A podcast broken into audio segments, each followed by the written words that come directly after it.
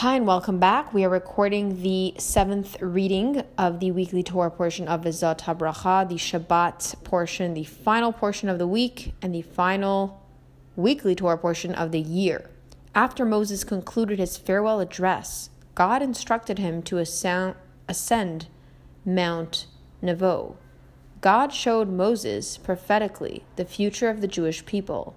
The Torah then concludes with Moses' death, informing us that no other prophet would ever arise equaling his level of prophecy. Vayarehu Hashem et kol haaretz v'gomer. God showed Moses all that would befall the land of Israel. The vision of the Jewish people's future that God granted Moses up to and including the vision of the final messianic redemption is a fitting conclusion to the Torah.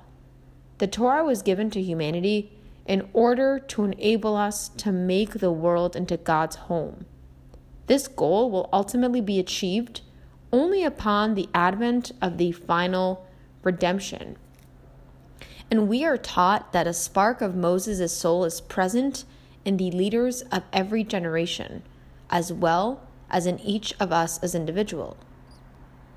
Thus, Moses' blessings, which provide us with the means, the impetus, and the vision to fulfill our divine mission and our destiny, bringing the world to its fullest completion, are channeled through the spiritual leaders of our generation and then through our own selves, as we look to the Torah as our guide to living life to its fullest, connecting ourselves with God and to transforming our lives and our world into God's true home.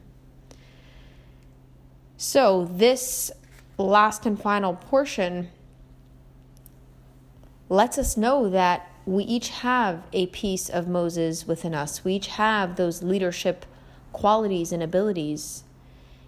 And so do the leaders of our generations today. So it's so important to tap into those parts of ourselves. And if we can't find it in ourselves, we reach out to mentors, leaders that will help us find it within ourselves so that we can accomplish this mission of making this world a home for God. Congratulations, we have finished the entire Torah. This is the very end.